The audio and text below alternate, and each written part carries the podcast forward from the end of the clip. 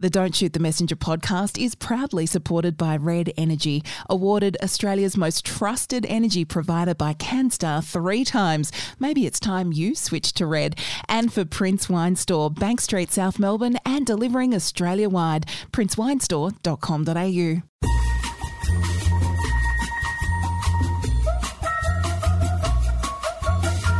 Don't Shoot the Messenger podcast with Caroline Wilson and Corrie Perkin. Hi, everybody. Welcome to Don't Shoot the Messenger. I'm Corrie Perkin, and this is episode 262 of our little podcast. And I'm here as I am each week, except when she's travelling around the world or indeed to Adelaide.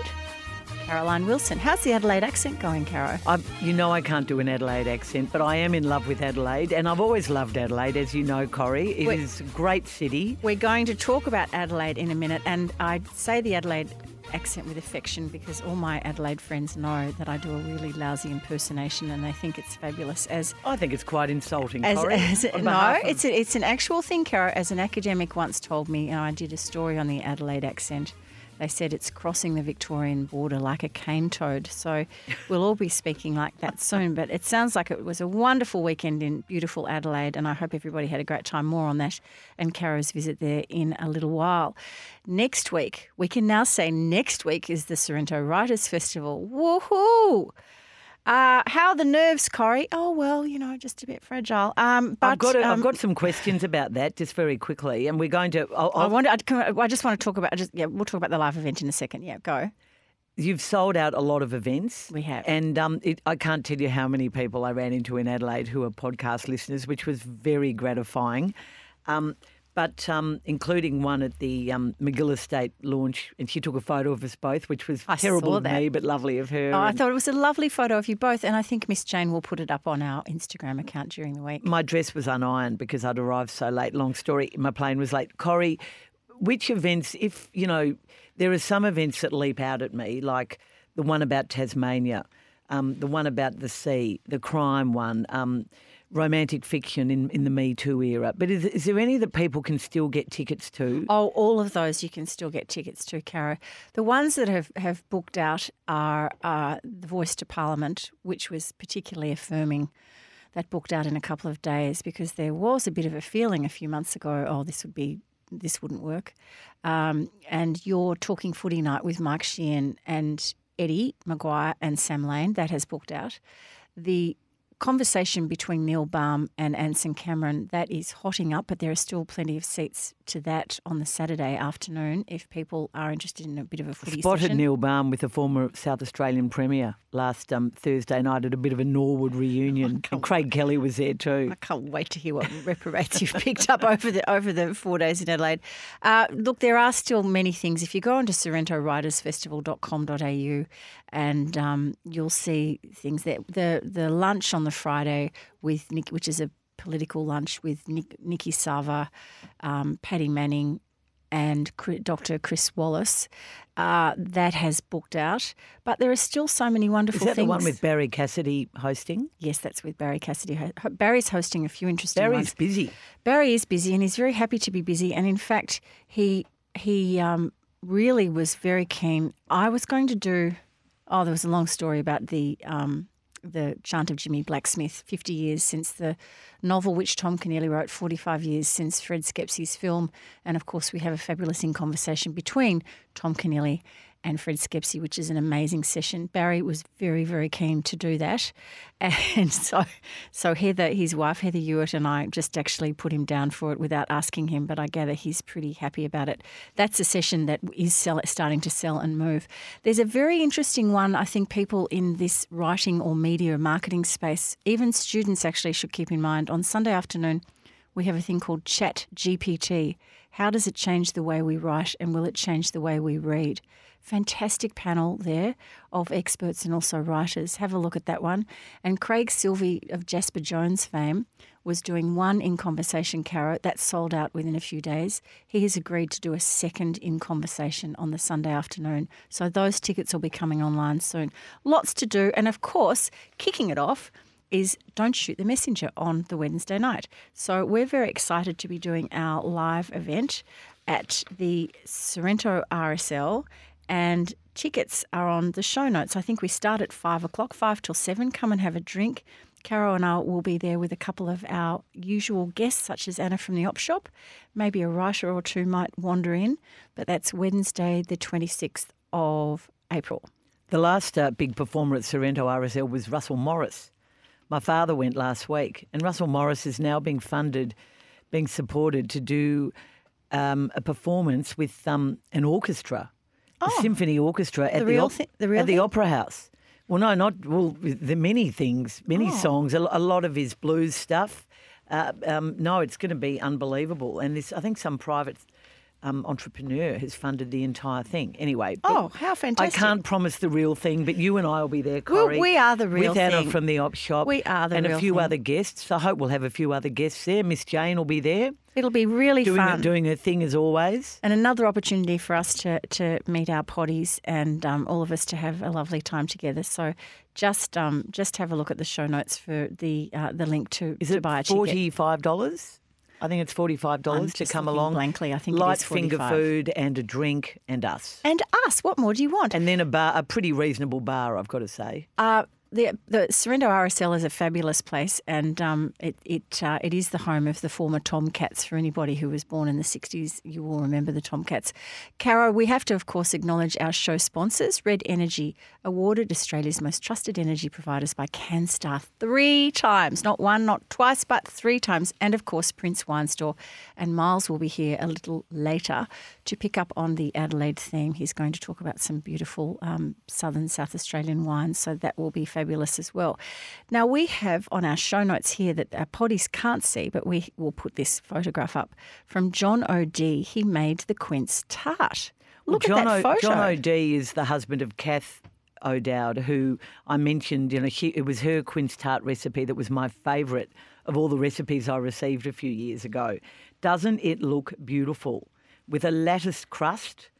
And um, yeah, Absolutely wonderful. I suspect it was. I reckon Kath would have made it, and it would have been an Easter treat. Well, we're going to inspire potties. We're going to put it on our Instagram account as well. And we have a lovely email from Yvette. Hi, Yvette.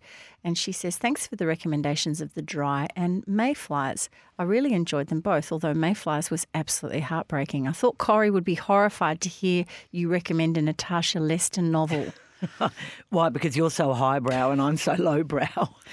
I had also read The Riviera House and found it fascinating. I'm a fan of Natasha Lester and often read one of her books after a heavy, a few heavy going books. And look, Yvette, I know what you mean. You know, I, I, I absolutely get what you mean about that. If you've had three or four in a row, Booker Prize winners or something, you do need a bit of um, a change of pace. I agree. Yvette continues, it's nice to then have an easy read, and I always learn something. Thanks to the tips. Absolutely love the podcast. Um, it was actually Mum who lent me the Riviera House, and she enjoyed it too. She, you know, she said it's a bit of a soap opera, but the story is amazing.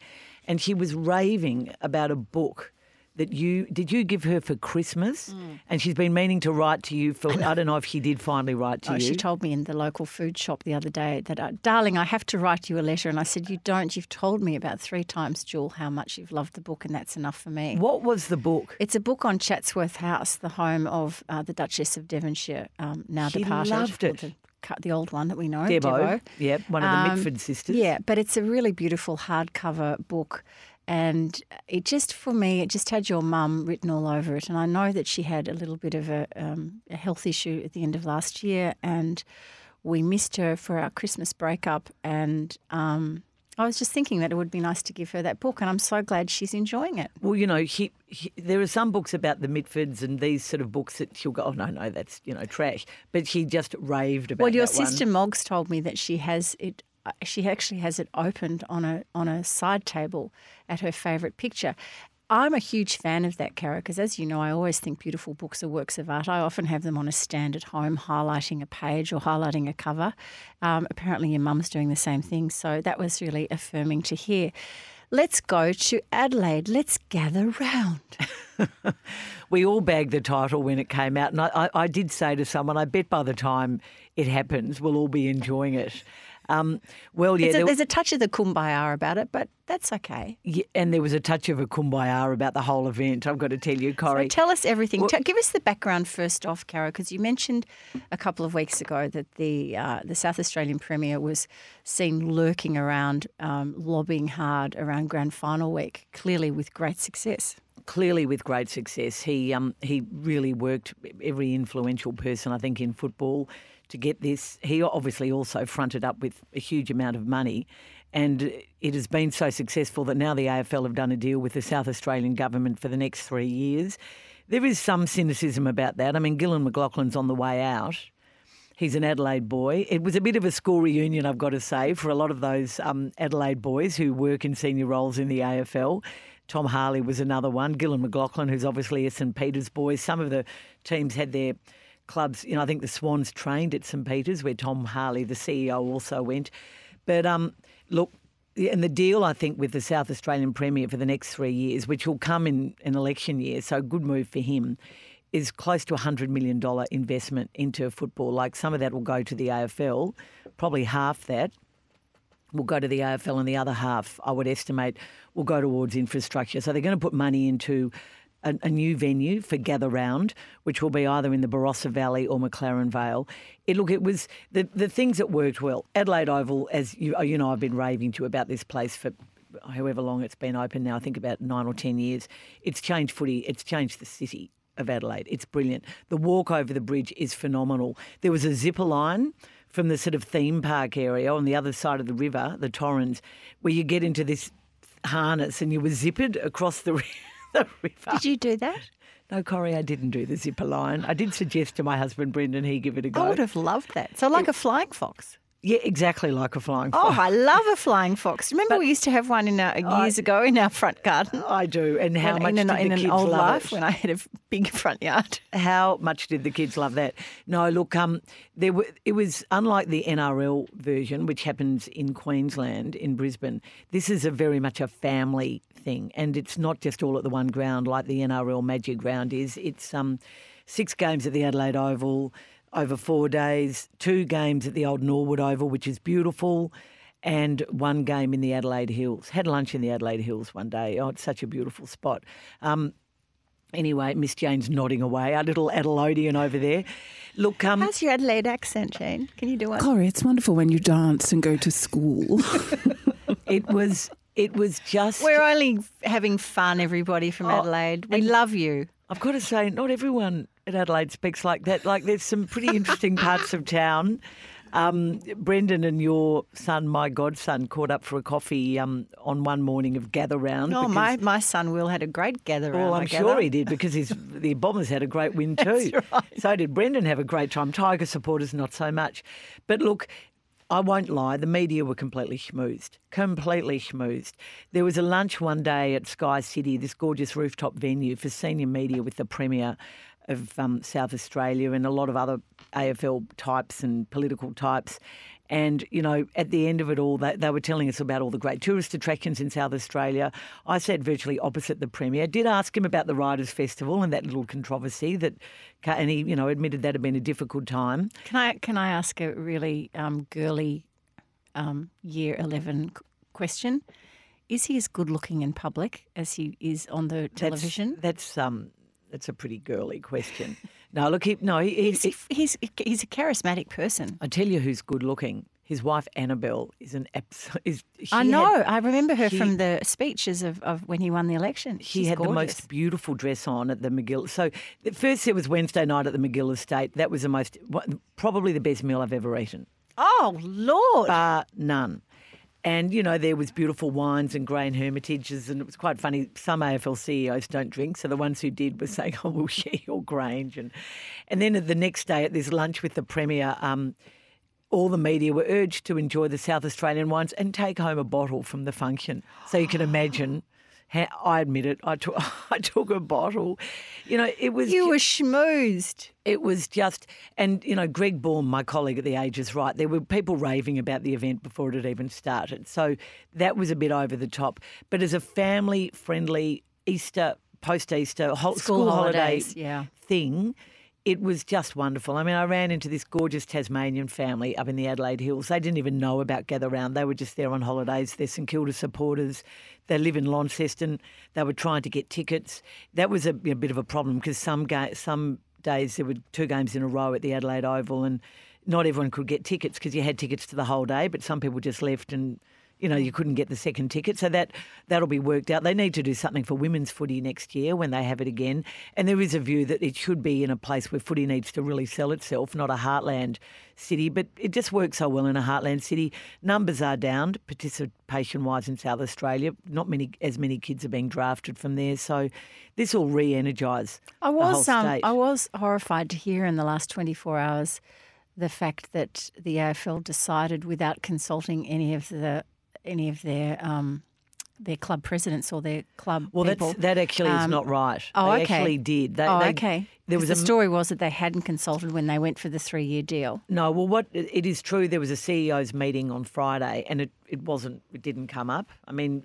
I think Gillon McLachlan might have said to them, you know, my gut feel is we should come here again, but that was as far as it went. But before the deal was announced, he called pretty much every club but I mean, the deal had already been done by then. I think they also went to the South Australia, the West Australian and New South Wales governments. I don't think the money was quite there. There's just been an election in New South Wales. It wouldn't. It would be a different thing in Sydney. I mean, you'd have to.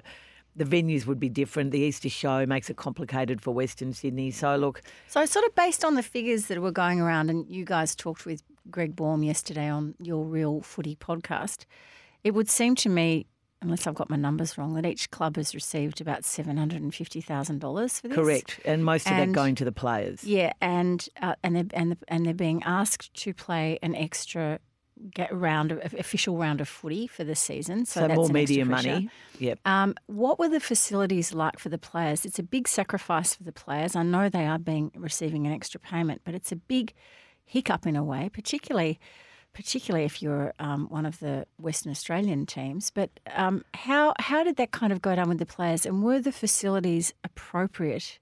And, and and of the standard training and, and well, someone at the AFL told me that Essendon had complained about their facilities. I don't know if that's right. Um, I certainly didn't. Um, your Will didn't mention it when we caught up. He seemed pretty happy, but I was told that Essendon weren't happy. The footy department weren't happy. Um, I don't think that was really a problem. What about what about the teams that were playing at the Adelaide Oval? Did they have to share training facilities or anything like well, that? Well, no, I don't. Or? I don't think that was a problem. I mean, Essendon, for example, do their captains run in Melbourne because they live so close to Tullamarine, and then they fly in that night, and then they played the next day. Didn't didn't certainly didn't affect their form. Mm. There's enough. All the teams that were booked into hotels, and of course, because it was spanned over four days Carlton, for example, would have left. Mm, yeah, would have left after yeah. left on the Friday. Yeah. I think some of them went on little trips. Some of them went to the zoos. Some went to wineries. You know, some clubs made a bit of a time of it. so, do you think the players are happy? More money. Um, Leigh Matthews pointed out it's not fair that the two South Australian teams get an extra home game. I think that's churlish, and I think it's that sort of attitude that saw the AFL lose state of origin because the coaches were so precious. I mean, uh, you know, Victoria gets to gets to host the grand final every year, and for teams like Richmond and Collingwood, you know, they play not only all their home games or most of them at the MCG, but a lot of their away games too. So. I don't have such an issue with that. I understand your point about the Perth clubs, but and Fremantle, but you know Adelaide's as, as good a trip for them as any. I mean, mm. it's closer than anywhere else they have to go. So I don't think that really is going to be a massive issue because of the money that's coming in. and into committing the game. for three years. Do you agree with that? I, look, I, I do. I, I, think that uh, I love the idea of selling it in another state, and I think that will be great one day. But do something else for football in New South Wales, where they have dropped the ball. This has been one area the AFL have failed. They haven't really enhanced the product mm. in New South Wales at all. In fact, numbers are down, and the NRL is growing in proportionate popularity to the AFL. So they need to do something there, but I'm not sure the gather round concept would work. They need to fix your better games there. They've never really worked out how to sell the game properly, and they've never really put, since Dave Matthews was sent up there, and then very quickly became CEO of GWS. They've never really had a senior person but Caro, you running and I, the game up there. You and I know from our own experiences in covering these things that the best parties are the ones in kitchens. So the best festivals are the ones in small cities and small towns. And if you did have a gather round in Sydney, and I was thinking about this on the weekend when there was that charming, was it the Norwood Oval? I can't remember, Yep. but it was really sweet. And I thought, gosh, you just couldn't do this in Sydney, apart from the fact that, oh, where are the football grounds in Sydney? But it would be really sprawling. It would there would be no sense of gathering around. It would be just teams kind of coming in, performing, and then heading to the airport and going home. Look, you're right. And I mean, you're about to launch a festival. I mean, I must say, I love a festival. I Oh, love a so road I. trip. You know, I've always wanted to go to Spoleto. Oh, Oh. yes. I- I've, I've been to on my- Spoleto. Big on my tr- big on the Spoleto Festival and I've the never- Edinburgh. Have you ever been to Edinburgh Festival? No, never been Oh, to that one on my either. bucket list. But but I, I've I've been to quite a few festivals, and uh, you know the Port Fairy Folk Festival is one of the best weekends I think I've ever had. You know that's so enjoy. Queenscliff do a Mm. great one as well. Byron Writers Festival. Yep. Um, and and and look, you know, Anna Anna from the Op Shop goes has been several times to WOMAD, which hmm. is also in Adelaide, and raves about that. So look. I think Adelaide is, and you know, they, they went for Live Golf as well, the controversial Live Golf. They got both events. That starts this week at the Grange, the golf course there, and all the big names from the Live Golf circuit, including Cam Smith, are there now. So look, it's a big few weeks for Adelaide on the back of the Writers Festival, and of course WOMAD. It's just extraordinary. What did the Premier say to you about the Writers Festival controversy? Look, he said in the end, and you know, he, he mentioned his background is obviously one that um, means that he's pretty disgusted by what's going on in Russia at the moment. But in the end, it was all about free speech, and you can't really gag people. But I, I think it was a difficult, you know, it was a difficult issue for him, and um, Well, it's good. They're, they're good. They backed their festival director. far more difficult than the gather round, which was a stunning success. I mean, I think they fudged some of the numbers, and I think there'll be clubs who bitch and moan a bit, but in the end, I think it's it's just a great fun celebration for the game at a time when all your teams are still, every one of us, even Hawthorn, can we all make the think we- finals well, mathematically. We don't. Well, yeah, I know, but we don't have a hold. But you're right. Absolutely, everybody still feels they have skin in the game. Caro, before we get Myles in to talk Adelaide wines, just what news of Gillon McLachlan's um, successor, Kylie Watson Wheeler, Correct. has been mentioned a few times over the weekend. Yeah, she's certainly she's always been in there, even though she denied it for a long time that she was doing going through the process. My view is that Andrew Dillon will get it. It's been a, look, it's been an absolute mess. It's been the most unprofessional process. Clubs have had a gutful. It's taken far too long, partly because the the commission and Ri- Richard Goyder has reveres Gillon McLachlan to such an extent he doesn't want him to go. And I think Gillon McLachlan, you know, said he was going and then probably regretted it a bit and is finding it difficult to leave. And, you know, maybe in fact has thought about staying. I think he will go in the next few months. I think he will get Tasmania over the line, and that will be a great, great achievement. He'll leave some other big problems for his successor, who, in my view, will be Andrew Dillon. I, I'm, I am disgusted by the treatment of some of the other candidates, and really tough for Kylie Watson Wheeler now if she doesn't get it. That she was mm. thrown up. And and, yeah, just been uh, all weekend. It was her, her, her. What Well, you the- mentioned the Tom chairman- Harley before. Do you know whether Tom Harley went for the gig? He did, and he he's he's out of it now, which staggers me that he would be told no by now, and Kylie Watson Wheeler would still be in it. That's nothing against Kylie Watson Wheeler. It's more that I think Tom Harley will be an outstanding candidate one day, and I'm surprised he didn't get further in the process. And um, I'm I'm just staggered. You know, there's been some some some briefing against Brendan Gale that has just been extraordinarily unfair and and so inaccurate. Mm. You know, he, he's a revered character in clubland and in the game, and for some reason the commission haven't put. I, I don't think he, even though he, he hasn't been told as we sit here today on a Tuesday morning that he's out of it. I think he and Travis Auld and Kylie Rogers are out of it. And I think that Andrew Dillon will get it, who's a long time AFL legal counsel and now football boss. It's just a bit of a shame with it because Brendan Gale could have just been a breath of fresh air bringing somebody from outside the AFL into the role. I know there are a couple of former commissioners who are very keen to get him get him over the line. Um, but anyway, Andrew Dillon could be it. Kylie Watson Wheeler um, was an unu- is an unusual candidate and championed by the chairman. So if he doesn't get his way, it'll be interesting to see. Oh, I've, I've said this on Footy Classified. I've never seen a time when an AFL chairman has been so. His performance has been so criticised, roundly criticised by so mm. many clubs and broadcasters. Mm, interesting. Okay, well, on that um, sobering note, we might not be sober with Myles, who's going to bring in a little pack of Adelaide wines.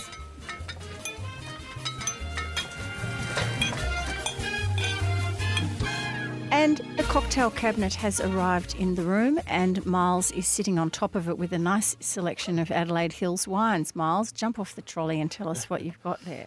Um, so this is to sell because you were just over there.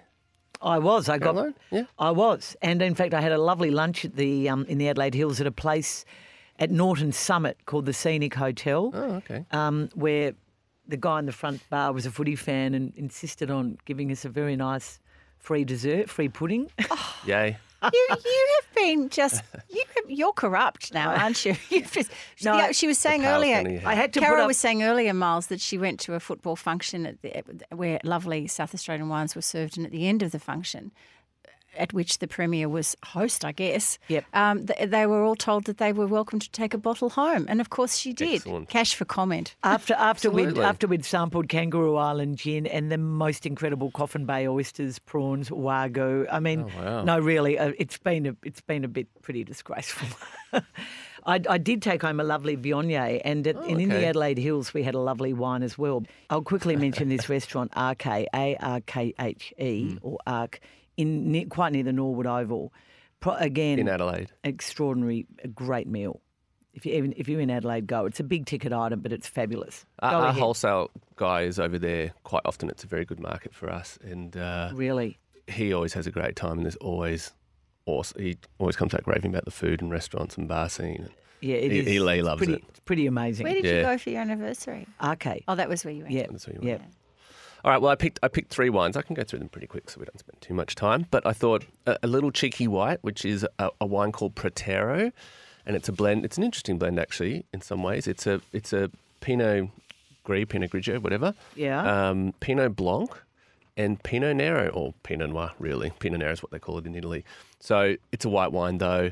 Lovely, sort of pretty aromatics. Those, I've talked about those white blends before. Lovely, sort of pretty aromatics, kind of a bit sort of Riesling like, but a little bit sort of fleshier and softer. Lovely, clean fruit. You know, there's no oak on it or anything like that. Really like zip, zippy style, but lovely, fresh, fresh kind of plush fruit on it as well. So really easy yum. drinking. Yeah, really fantastic little wine. I wonder how that would go with Um, your quince tart, Caro. Mm. Sounds like it'd go quite well, It's a Corrie. bit, probably a bit too dry. Is it? Yeah, it's it's a dry wine. So nice so pre, with it's a seafood. pre pre lunch. yeah, good with seafood or yeah, absolutely pre lunch. Yeah. Why not? Anytime, really. Um, Protero, and that's from the Adelaide yeah, Hills. Adelaide Hill. So it's Stephen Pannell. So um, it's this little sort of mm, I don't know I don't know what you call it. I'll get it wrong here, but it's like a sub brand of he has his SC Pannell wines, and this is this little set of I think mainly Adelaide Hills wines.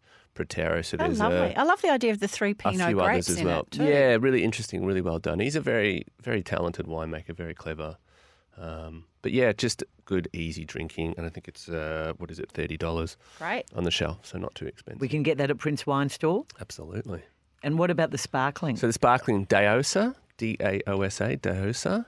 Uh, We've been a big fan of this for a while, and you know Adelaide Hills is is is cooler. It's probably still considered warm, but you know it's made a lot of sparkling. You know Croser, Brian Croser making sparkling wines. They're obviously quite well known. Um, We so often have a Croser when we play Scrabble. yeah, the, a sparkling. Yeah. Yeah.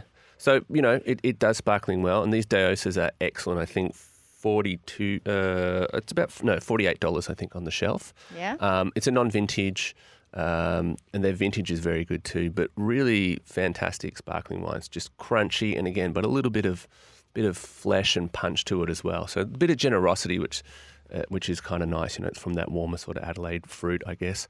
Um, but really good. We are big, big fans of this sparkling. Like bang for buck, it's it's fantastic. Great. And the third one? And the third one is the Commune of Buttons. The what? Commune of Buttons. Uh. What a great it's My, name. Mylor What that's a really- Mylor Syrah. It's a really good. Commune of Buttons. Yeah, It's a really it's good. Cool. Um, if you're doing charades on wine, yeah, great, great, la- really cool labels. They're kind of on that.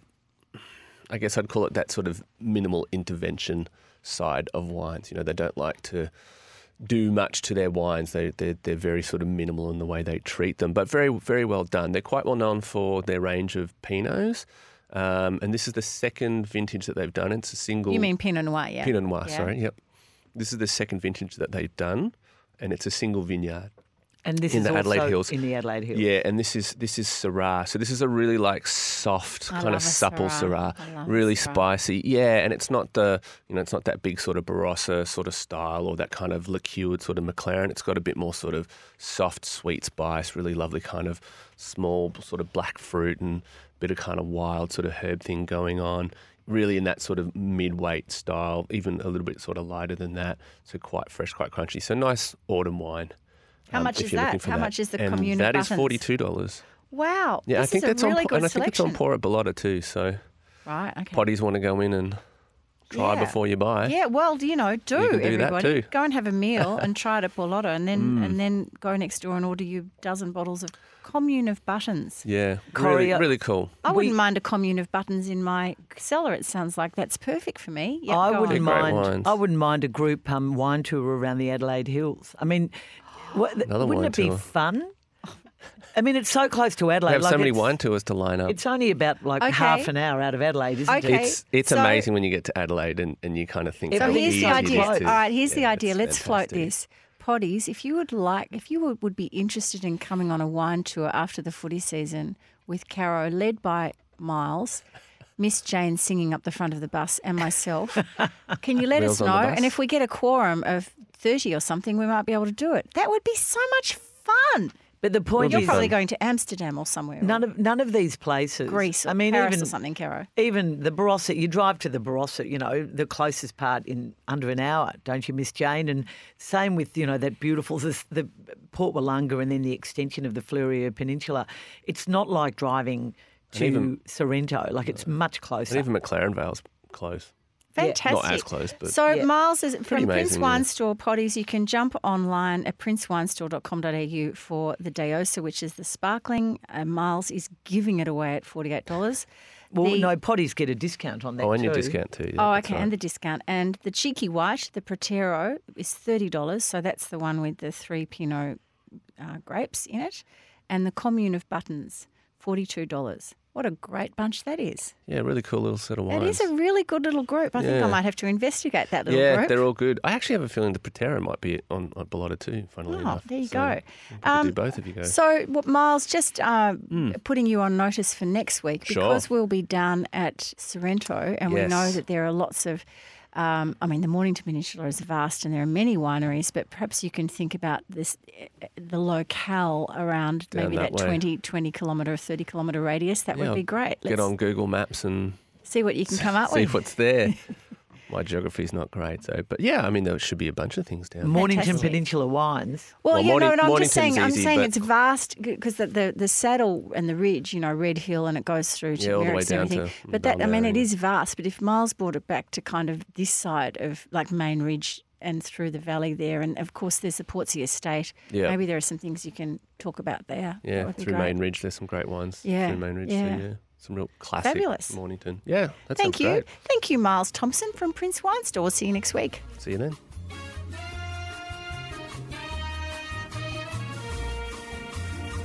Caro, time for BSF, presented as it is each week by Red Energy. And you and I talk about all things book, screen, and food. And you're going to kick us off with a book, not a new book, but a new book that you've read.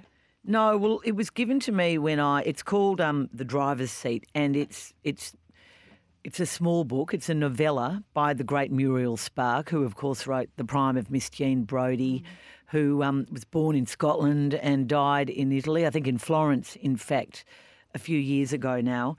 She is a fascinating woman, a fascinating writer. First novel not published until she was in her early forties. She was a real victim of sexism. Yep, um, a single mother who um, came into writing, or in fact publishing novels, after she suffered a nervous breakdown. Had written for various book reviews and had been part of the London literary scene. Look, this is been described as a metaphysical horror. It's um, it's a God, it's a really? it's a really disturbing book, but it's a great book. And What's it called? it's called The Driver's Seat. Um, it was actually made into a film, a bizarre film, which starred Elizabeth Taylor and Andy Warhol, of all people, back in Really? 1973 Why have I never heard this? set in Rome. It was the film was called Identikit, but this is about a woman called Lise, and you only know her by her first name. She's sort of describe. You feel as though she's middle aged, but at one point, you know, you realise that she's aged between her late twenties and mid thirties. He basically sets out to die at the start of the book, and you know from very early on in the book that he, in fact, will be murdered. Right. Um, he goes on a trip. He's works for a bo- he works in a boring town for a boring company. He doesn't have many friends, and she sets off to change her life and travel travel to another part of the world. In in the film, she goes from I think Germany to Rome, but it's slightly different in the book. The book starts with her choosing a gaudy, outrageous dress, something she would never normally wear. But when she finds out it's stain proof, she goes crazy because she doesn't want a dress that is stain proof. She doesn't want. She she wants Why? what happens to her to be. oh, to be documented. Yep. It involves um, a, a Does she know who? Did you say? Does she know who a murderer is? Well, she goes out to find her murderer and she meets a man on the plane called Bill. Bill is a convicted rapist who's trying to go straight.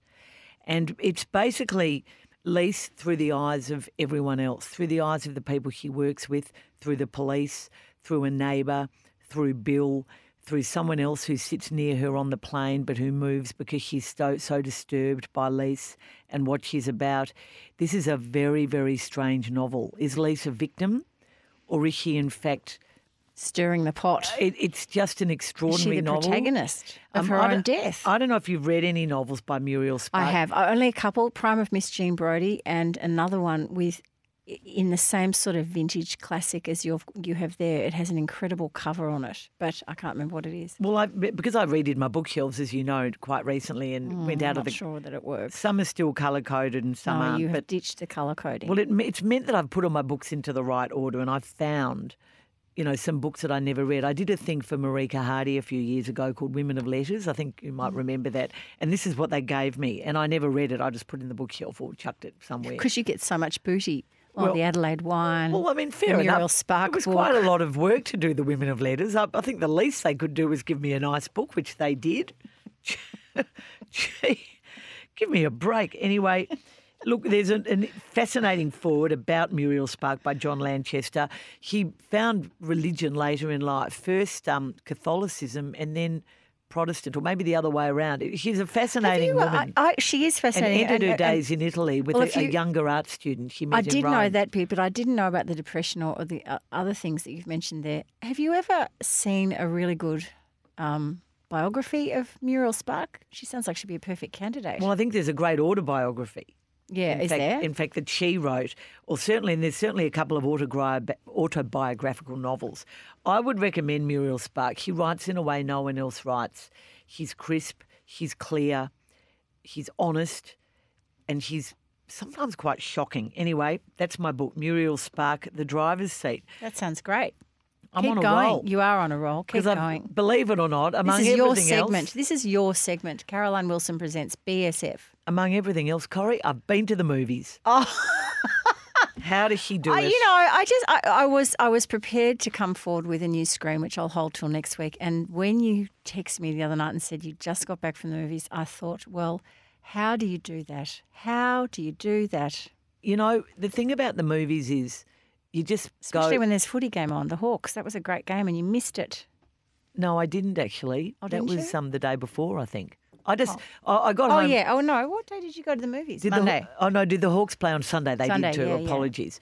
No, it was after the Hawks game. I wandered down late in the afternoon. I, I did I'm miss some of the St Kilda. Collingwood game um, with my daughter Clementine, and we met our friends Mary and Johnny at the Como, where it's such an easy cinema to go to, whether you're driving or walking. And we saw a fabulous French film called L'Innocent or The Innocent, L apostrophe Innocent. Um, this is, as my friend Mary, our friend Mary said, only the French could get away with this film. It's romantic, it's a drama, it's a comedy, and it's a heist film. Oh, can I say three words to you? What? Maestro in blue. Oh, yeah, well, yes. That's It- good. That has the full package. It does. It does. This is just this. At the beginning, you're going, "What is this about?" Um, the the main one of the main characters, played by Anouk Grinberg, she's brilliant. She plays the mother, and she marries. She's obviously a very. She's got a checkered past, and um, she's obviously been married several times. She's an actress, and she teaches drama in a prison, and she marries a, a convict. And then he gets out of jail, and they set up a florist. It's set in Lyon. It's a, a town well known to you. Lovely. And um, the story is as much about um, the mother as it is as it is about her son, who is um, well acted, although not as well acted as the son is called Abel. He's a widower. He's still grieving the loss of his wife, and he's a marine biologist who works at the local aquarium. And his best friend Clemence, played by I don't I'm not going to pronounce this right, but Naomi Merlon, and she is brilliant. She's also a marine biologist and the best friend of the dead wife. Basically, Abel suspects the mother's new husband of still being in crime and tails him in some very, very funny scenes, including one when they put the dog's th- the dog's tag into his um, leather jacket because he finds a gun in the leather jacket at the launch of the florist shop. I mean, this is a crazy film. There, it ends up being a heist of a very, very different. I I won't tell you what they try and do, but the way it plays out is sort of is When you say they, do you mean the mother and the new husband, or you're not going to tell? not going to say. Okay. Some are involved and some aren't. Okay. And it is just a very, very good film. It's part of the French Film Festival, but it, it looks like it's going to last a bit longer. And um, we thoroughly enjoyed it. It was in a pretty crowded cinema. And The Innocent, or L apostrophe Innocent, L'Innocent, I don't know how you pronounce it. No, in, in Italian it would be l'innocente, I think, Yes, wouldn't it? Yeah, l'innocent. l'innocent. Except it's French, and it's a really, really good film. It's got See, we're very we're very multilingual here at Don't at Don't Shoot the Messenger. We've got terrible. I've got a terrible French accent. and I have a terrible Adelaidean accent. Um, that is uh, L'Innocent, and it is part of the French Film Festival, and you can see it at the Como Cinema, although we're not sure for how long. But um, It's on at a few cinemas, and it's look, it's just great. it'll look it probably up. pop up at S- in SBS on demand at some point. I'm It's sure. fabulous. Okay, so here is the recipe finally because it's done the rounds. It's been, it was handed to you. You forgot to bring it in. I left it in the car. Trudy's now um, text me with the photo of the it written out. This is Trudy's pavlova. I don't know what else to call it really, really, but that's what it is. And on Saturday night, we had. Um, I'm up for nursery tea at the moment because um, early to bed, and all of that. And so Trudy and Renee had a couple of us around on Saturday night, and we had the most delicious dinner, which culminated, Caro. Pity you and Bren weren't there because you would have loved it in Trudy's pavlova. And She's a great cook, isn't She's she? She's a terrific she makes cook. fabulous desserts. Oh yeah, and good and good um, jams and things like that. She's always good for a chutney or a jam, Truths. But uh, she's hunting and gathering all the time with her produce. But um, look, I love making a pavlova because it is easy, and they vary. The best recipe that I have ever found is in a, an old um, DK. A penguin DK cookbook, uh, which comes out of England, and and it's supposed to be our national treasure, the pavlova.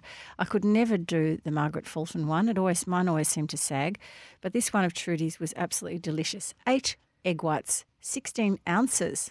Trudes, we've got to get with the metrics. Sixteen ounces of caster sugar, one teaspoon of brown vinegar. Beat the egg whites and egg whites until they form stiff peaks, probably about four minutes. Trudy says. Slowly add the sugar, um, and until it's white and silky. Beat for approximately ten minutes. At the last minute, add vinegar and combine. Bake on foil. Cover tray in a. What bake on foil? Or Bake cover on cover the tray. foil-covered yeah, tray. Foil, well, there's no hyphen there. I'm sorry, there's no hyphen. Bake on a foil hyphen covered tray in a slow oven, 160 degrees for an hour. Uh, test with a skewer, and then top it with whipped cream and your fruit, nuts, curd, or chocolate, or whatever it is of your choice. And that is it. And it was delicious. It was sticky. You know how that gets that like sticks to your teeth almost. You want the Oh, chewy. yum. But the, the trick is the oven. See, some people say 120, some say 140. Our friend Anne Williams, she says just after you've cooked a roast dinner in a hot oven, just chuck your pav in and turn the oven off. Well, you could do that. I mean, there, there's so many theories, but di- that's the hard bit. Well, making the, making the, the meringue mix is not Yeah, hard. and there, and there are other it. people who say you shouldn't beat too much for your meringue mix, all sort of thing. But can I tell you, this was tried and tested, and it was tested on us, and I really gave it the thumbs up. And I'm a bit of a because it used to be m- one of Mum's specialties. I'm a bit of a pav expert, I would say. So I love this What this topping did she do? Uh, strawberries. We had strawberries. That was delicious. Um, so that's uh, BSF for another week. Book, screen, and food. And thank you, Red Energy, powered by the Snowy Hydro, a leader in renewable energy. And isn't it time, Caro, that you called Red Energy on 131806? I think you did call Red Energy a few years ago, but I like saying that. You're Now- grumpy, Corrie. I am grumpy, and I'm grumpy. This ha- I'm actually not grumpy for myself. I'm grumpy on behalf of, wait for it, Jetstar travellers. Okay. Now, Jacqui Felgate. I'm right with you. Jacqui Felgate has an amazing Instagram account. A lot of people know about this. It started it. She really gave it a red hot go during um, COVID. Um, first of all, telling people where they could um, buy testing. Do you remember when we couldn't find a test anywhere for love nor money for COVID? Jacqui went on the Instagram account and people started feeding in. Oh, the chemist in Boronia has one, or the chemist, the chemist warehouse down in Richmond, or whatever it might be. Her Instagram account is now huge, and a lot of it is dedicated to social service. So, Jacqui Felgate, J A C Q U I F E L G A T E, not only a wonderful woman, um, love Jacqui, and she's a great media performer, but she also has this public service through her Instagram account. And she has been following the Jetstar Phuket um, scenario, which occurred over um, Easter, or maybe no, this past weekend, I think. And this is her latest Phuket update. Caro, how does this sound to you? Like, this is just the holiday from hell. Hi, Jacqui, says the person who's written in. Another Jetstar horror story. We have been stuck in Phuket since Friday night. This was posted Monday. Uh, we boarded the plane at 11 pm on Friday to be taking off an hour later. We were told the airport had closed and we were not granted permission to fly. What? What? Can you believe? Did no one check? They had taken our water, they being the airline, I guess. We were not offered any for three hours. It was chaos. Three hours later, we finally got to hotels. Many travelling had babies and children. We have been in the hotel. We've had since had five delays. The latest one came as we were boarding buses to the airport for a 7 a.m. flight. Now we are told estimated departure time is 1 p.m. There has been no communication from Jetstar to what is going on. It is becoming quite scary, especially for those of us with young children. Now, how many horror stories have we heard about Jetstar over the years? Well, we had our own Jetstar experience um, after in a recent holiday to Mission Beach, didn't we? We did indeed. And I know that Jetstar offers a terrific uh, package in terms of its ticket sales and ticket prices, and I get all that. But particularly with families with young children or old folk who are travelling, or even just the rest of us, it is a pain in the neck to be told frequently that you so frequently that your flight's been cancelled, and you, and now they're stranded in Phuket for four days. I mean, this is impossible for these people. Well, remember my brother and sister, they said, oh no, your flight's been cancelled from Cairns, but we've got you on one that will take you back to Sydney via Adelaide the next morning, and it will take uh, 10 hours as a round trip. No, 11 hours.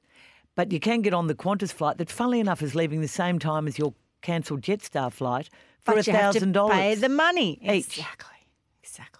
I mean, this is a disgraceful airline. It is. It, it is. It I've, is I've- appalling. I've said never again. It is appalling. Never again. But uh, but there's something sort of vaguely alluring about Jacqui Felgate's Instagram account and this Phuket issue because and I mean I am drawn to it. So um, get your act together, Jetstar. We've mentioned you enough times now, so hopefully you'll appear in a Google search somewhere under "Don't Shoot the Messenger" and you'll have a listen to Caro and I.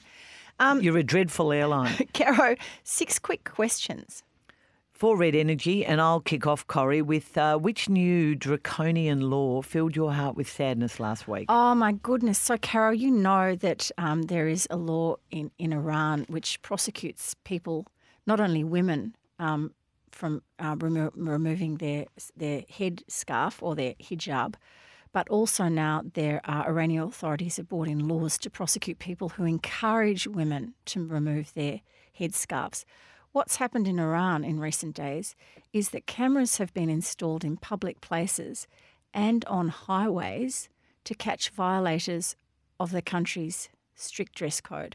So that means that even in a car, a woman can't take her hijab off if she wanted to.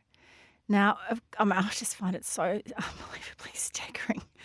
The resistance against all of this, it, it really did erupt, I suppose, last year when um, Mahsa Amini, the 22 year old Kurdish woman, do you remember? She was killed in police custody because she wasn't wearing her hijab, and there was outrage indeed around the world, but certainly in Iran, with many women burning their hijabs in protest.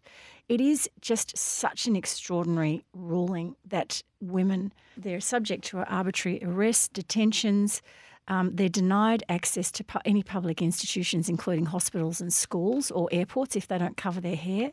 It is just such a violation of human rights. But that latest one, putting cameras everywhere to catch people, just I thought that was pretty pretty extraordinary. Speaking of extraordinary, Caro, do you feel sorry for Lydia Thorpe? Look, I don't actually. Um, Would you like to fill poddies in on what happened at the nightclub the other night? well, well, Lydia Thorpe, of course, is um, a federal senator now. She was a state politician, was um, involved with the Greens, and then moved moved to federal politics in the Senate with the Greens after um, losing her. I think it was Northcote. Anyway, lo- lost her state seat.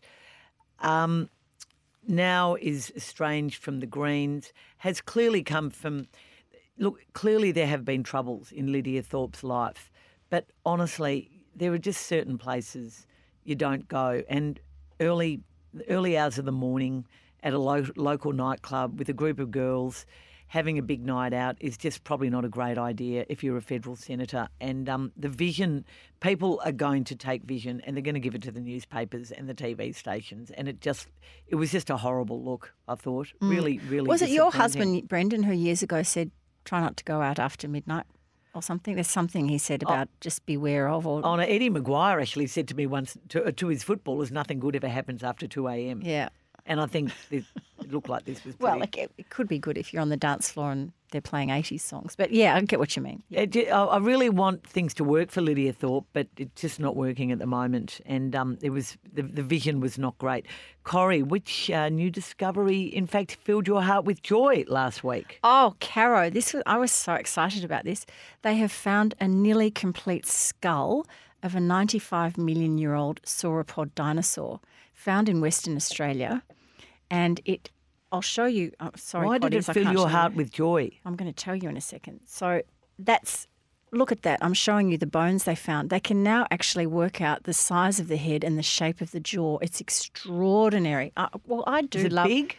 Yes, we think so, um, because there have been other findings of this particular sauropod dinosaur in uh, South America. So um, this was found in Western Australia, and also part of the foot was found as well. And it is it is actually the um, researchers believe it belongs to the species Diamanti. I'm going to have to pronounce this Diamantinosaurus matildae, which I think might have a nod to Australia there.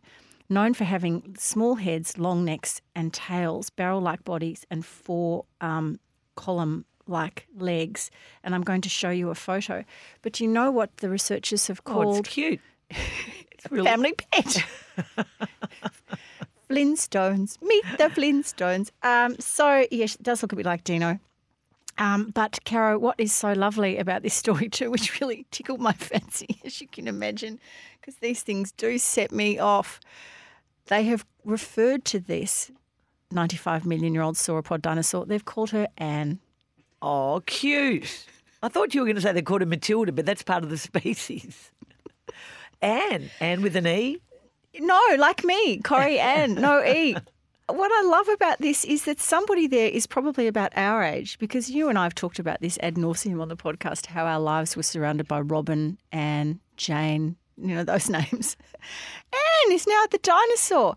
Um, anyway, it is such an interesting story. And um, and the the Stephen Dr. Stephen Poropat from the uh, from Curtin University said that what's extraordinary about this find is that they, it is very similar. Anne's skull is very similar to a titanosaur that was found in South America.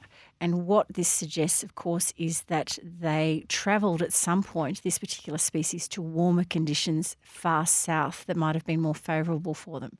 Because, of course, we know um, they were victims of the Great Freeze or climate change. So um, that I just loved that story so so much. I completely missed it. I'm glad you've told me and you've had it. a little photo, and Anne is now in Yeah, our history much books. prettier than those ones in Jurassic Park. Isn't she? she, I guess. well, they've called her Anne. I don't think they've found her um, genitalia, so they can't work out whether she's an Anne or an Andrew. But who cares in this world? Who cares if you're boy or girl? It doesn't matter. Caro, who is the hottest female name in Australian TV drama at the moment? Leah Purcell. Oh, yeah. She's um. I mean, th- this Who's also a writer. also a writer and, and a director and a producer. In fact, Leah Purcell's new project, and it was the last work I think commissioned by Brian Walsh, who had a big funeral in Sydney a week or so ago. Known, it was sort of revered, I guess, as the father of Foxtel in Australia. So this drama looks brilliant. It's an eight-part series called The High Country or High Country. Leah Purcell, I think, is the executive producer. She might even be involved in directing. She stars in it.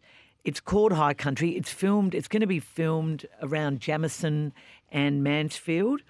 It looks absolutely brilliant. It also stars um, oh, that actor who, Aaron Pedersen, who's a, who's a terrific actor. And it's also got the male guy, the guy, he's from, he's a British actor and he plays the grandfather in Derry Girls. Oh. He's hysterical. Anyway, it, it Sounds looks, great. Did you ever see The Drover's Wife that she was in? No, I Yeah, didn't. really but, good. But she also wrote. She she wrote the novel, and then she took the Henry Lawson poem and also created a play, a script, uh, a theatre production. Multi, she's multi-talented. Yeah, and, and she's written she's written a few books, but she was also in some of the best Australian films ever made. I mean, she was in Jindabyne. She was in she was the cop in Lantan- Lantana. Lantana, yeah, that's right. And and she's just she's a terrific actor, Mm. but she's managed to get this project off the ground. Commissioned, as I say, by Brian Walsh. Great cast. She plays the cop who moves into town. You know that classic sort of story with a past. And I think there's been five or six disappearances around the Mansfield Jamieson area. High country. I cannot wait for Well, this to come if, out. if, if, any, if anybody's ever been to the Kevington pub, it's very easy to get lost in the corridors of that place. Yeah, probably probably won't be going back to the Kevington pub. Corrie, British uh, fashion designer Mary Quant died last week. Remember her exhibition we went to? In London. At, at, um, Was that at the? Um, Victoria and Albert yeah, it was a brilliant exhibition. She was 93. Name three ways she changed the fashion industry. Oh, look, there are a million ways actually. Um, but um, it's quick questions. You yeah, I know, three. I know. I have three. So um, just to give everybody a time frame, she opened her first London boutique in 1955, and by the early 60s, she was she and her late husband Alexander Plunket Greene were celebrities. One, Caro, one. She encouraged women to reject their parents' perceptions of how women should dress, which is all part of the revolution in the 60s. Two, she created a whole new workwear for women, a new glamour, a new individuality. Prior to that, of course, in the 50s, women going to work, if they did have a job in an office, were pretty sensible with um, a tweed skirt and a, perhaps a little cardigan. Um, Mary came along and had them in mini skirts, tights, high shoes, trench coats, really fantastic. The third thing I would say is that she was one of the first to um, create fashion as a brand. So she understood branding, that flower of hers, which was originally black and white, but then took on a multitude of different colours, is such a in, it's like it's ingrained in my visual memory. Um, her makeup collection she decided that women needed a younger, fresher look to go with these amazing new clothes. And so she created Mary Quant products. And I think, again, you and I have talked about how we had the, her lipsticks and her different things, her mascaras when we were growing up. So I just think she was a rock star. The fourth thing, and I'm not allowed to say four, but she actually did introduce men's dressing for women. And of course, gender fluid clothing now is such a big thing in the fashion industry. But she was really ahead of her time. She was going into Harrods Caro to buy men's sweaters, oversized sweaters, and reconfiguring them for women. So all of the kind of the vests that we're seeing this winter, the loose baggy pants that we're seeing this winter, you can thank Mary Quant for that. I still remember the lime green eyeshadow, Mary Quant. Oh, she And was wild. Remember her makeup, how cool it was to have when you were about 14. Well, it's funny you say green, Caro, because I remember when I was about, I don't know, maybe 12 or something, I had mum and dad came back from London and I, they gave me, they went to the Biba shop in London and they bought back Mary Quant purple, oh, look, I've got it on now, purple, um, like hot It's purple. lasted a long time. I'm just looking at my nails going, they're mauve. Um, hot purple nail polish. And of course, now, of course, we're all painting our nails navy blue, green, all different colours. And again, ahead of her time. Vale Mary Quant. Um, no, I did. I, I actually missed her death too. So thank you for. Can I also tell me. you, there's a, she wrote a fantastic memoir a few years ago. It was published maybe in about 2018. Mary Quant, the memoir. It's it's a wonderful read. It's such a perfect slice of life post-war London and the whole kind of Carnaby Street thing. Caro, you have a fact. I want to talk about Nicky Winmar, Corrie, and um, the incident that happened back in 1993 at Victoria Park, uh, then Collingwood home ground. You and I were working at the Sunday Age, and um, there was a Collingwood St Kilda game at Collingwood that day, and it was on a Saturday, and Wayne Ludbey, who worked with us at the Sunday Age, came back to the Sunday Age, and there had been look, there, there, it had been a horrible day. Um, Collingwood supporters were racially abusing Nicky Winmar and Gilbert McAdam, his St Kilda teammate. It was pretty disgusting. Collingwood many uh, We have to say Winmar was a crackerjack footballer. a beautiful Fast, player. wonderful, yep. Colling, uh, St Kilda ended up winning the game, and at the end of the game, Nicky Winmar lifted up his jumper. Basically, um, And pointed at his skin. Wayne Ludbey heard Nicky Winmar say um, something along the lines of "I'm black and proud of it," and um, the Sunday Age had the story. The opposition missed it because they hadn't heard it. Um, bizarrely, later, in, later, many years later, people tried to dispute that this had happened, but it, it did happen. And I, I remember being in the office that night, coming back from the footy myself. When that was in the days when there was more than one game, of course, on a Saturday afternoon, and they were all at the same time. This was an extraordinary story. Um, if you go to the Age today, that photograph is part of a, an entire backdrop. Um, it has become an, an iconic photograph. It became the subject of a major international documentary. Nicky Winmar has several times said afterwards that he, he struggled with the burden of being that person who took that stand. Um, but what happened afterwards was that he, he, he didn't cope at all, and it was a horrible afternoon for him. He disappeared for three or four weeks. St Kilda was disappointed in him, some of his teammates in particular, because they were headed towards the finals at that time, and their season sort of fell apart after that. And no one really understood what he was going through. So in Adelaide on Sunday, the Collingwood Football Club finally apologised to Nicky Winmar and Gilbert McAdam, and they also apologised to all Indigenous Australians for comments made by the Collingwood president of that time, Allan McAlister, who famously said, as long as they conduct themselves like white people off the ground, then, you know, we're fine with them. It was a, a shameful time in footy. And, you know, you fast forward to what happened to Adam Goodes. And, you And know, another Collingwood president said something inappropriate. Yep, funnily enough, and and he and he um, not funny at all. He- went away from the game after being shamefully booed, and the booing got out of control one horrible day at um, Subiaco, I think it was in in um, Western Australia, but um, at West Coast Eagles fans. But um, when he went away and couldn't cope with playing for a week, everyone supported him. But you know there was disappointment with Nicky at the time. Clearly, a lot's changed. You know, but we've still got this racial inquiry, uh, alleged racist incidents that happened at the Hawthorn Football Club. And you saw Alastair Clarkson embrace Chris Fagan. They're the two men accused of some alleged racism. They both vehemently deny it or being involved in conversations that shouldn't have happened. They deny these conversations happened. Um, they're embracing in another part of Adelaide the day before. Um, because and, and they're both obviously really struggling with not being able to defend themselves at the moment. But it's just a really interesting time for football. But the Nicky Winmar incident, it, it, he seems to have lost his voice for a long time, struggled for a long time, and now he's back with a vengeance. I mean, even today, as we're sitting here, he's called for the game to ban any spectator who makes a racist comment, uh, whether it be on social media or at the game. He's urged the AFL to maybe get rid of some of the gambling ads around the grounds and put instead anti racist messages.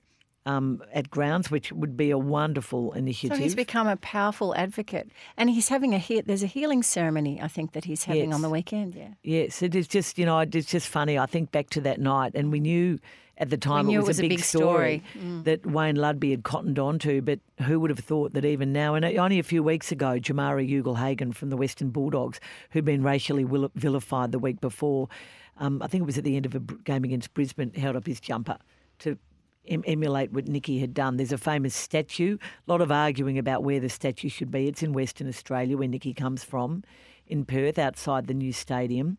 And look, it's just an extraordinary story. And Carol, I wondered a couple of years ago when there was this doubt emerged, these other uh, narratives surrounding that, whether in fact Wayne had heard what he'd heard and whether that was the whole reason. And had Nicky said that, I wonder what that dredged up for not only Nicky but for Wayne as well. Oh, that, that you know, they Wayne was devastated, and so was terrible. Nicky, and so were many Indigenous Australians from um, Adam Goodes down, really, and um, it was It quickly was, shut it down. Yeah, it was such a terrible and immediate pile-on, though, wasn't it? And it's a bit like the people who say, "I'm not racist," but, and then everybody started piling on, saying, "Oh, that didn't really happen." It was bizarre. An im- very, very important moment for Australian sport Yeah, no, I, and I- I'm- Australian life. I'm, lo- I'm loving the fact. That was a really good fact. Thank you. And um, and Pleasure, we'll be, Corrie. we'll be watching that moment on the weekend um, with great interest. And of course, the Sorrento Writers Festival. We have half a dozen, if not more, um, particular sessions relating to First Nations and their extraordinary contribution to not only literature but um, our community and our politics.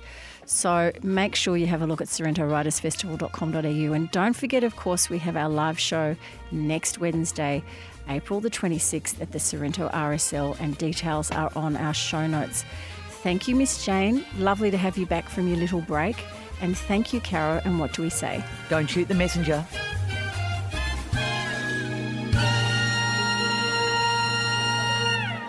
Thanks for listening to this episode of Don't Shoot the Messenger. And if you'd like to support the podcast, tell a friend about the show. Perhaps they haven't discovered it yet. You can send us an email to feedback at dontshootpod.com.au. Follow us on Instagram and Facebook using the handle at Don't Shoot Pod and sign up for our weekly email. We'll send you the show notes straight to your inbox. And of course, thanks to our show sponsors, Red Energy and Prince Wine Store.